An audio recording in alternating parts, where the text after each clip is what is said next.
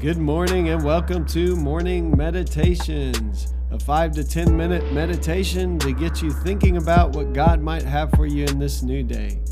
I'm your host, Pastor Nate Cook, so we hope you'll enjoy your meditation for this morning.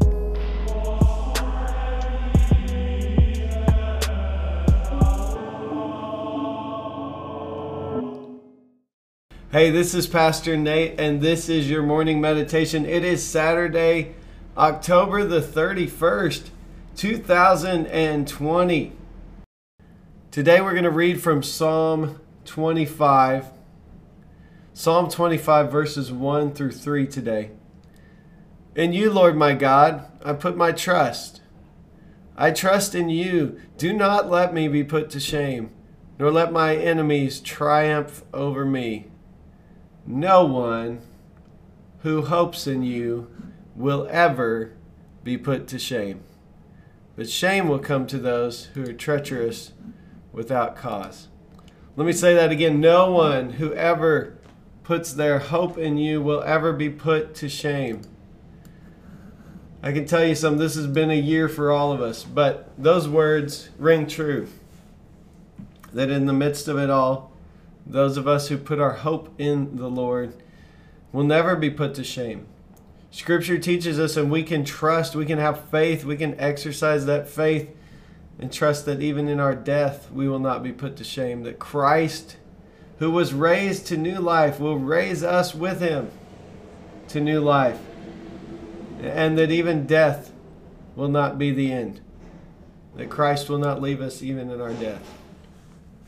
So, Henri Nouwen, in his little devotional called You Are the Beloved, that we've been following uh, since the end of Lent now, says, Dear God, I am full of wishes, full of desires, full of expectations. Some of them may be realized, many may not. But in the midst of all my satisfactions and disappointments, I hope in you. I know that you will never leave me alone, and you will fulfill your divine promises even when it seems that things are not going my way. I know they are going your way, and that in the end, your way is the best way for me. Oh Lord, strengthen my hope, especially when my many wishes are not fulfilled. Let me never forget that your name is love. Amen. I love that. I know that you will never leave me alone. I hope in you. Uh, even when it seems things aren't going my way, things are going God's way. And His way is the best for all of us. And so today, I hope uh, at the end of this month, another month in a pandemic, a month right before we will vote next Tuesday, uh, a month of busyness and chaos and isolation at times. In the midst of all of it, I hope we will realize that God will never leave us alone and that we can put our hope in Christ. Because even when things aren't going our way, things are always going God's way. He will always make good out of everything. And Henri Nouwen says, And your way is the best way for me. Hey, that's just a thought for this morning, and I hope you have a great day.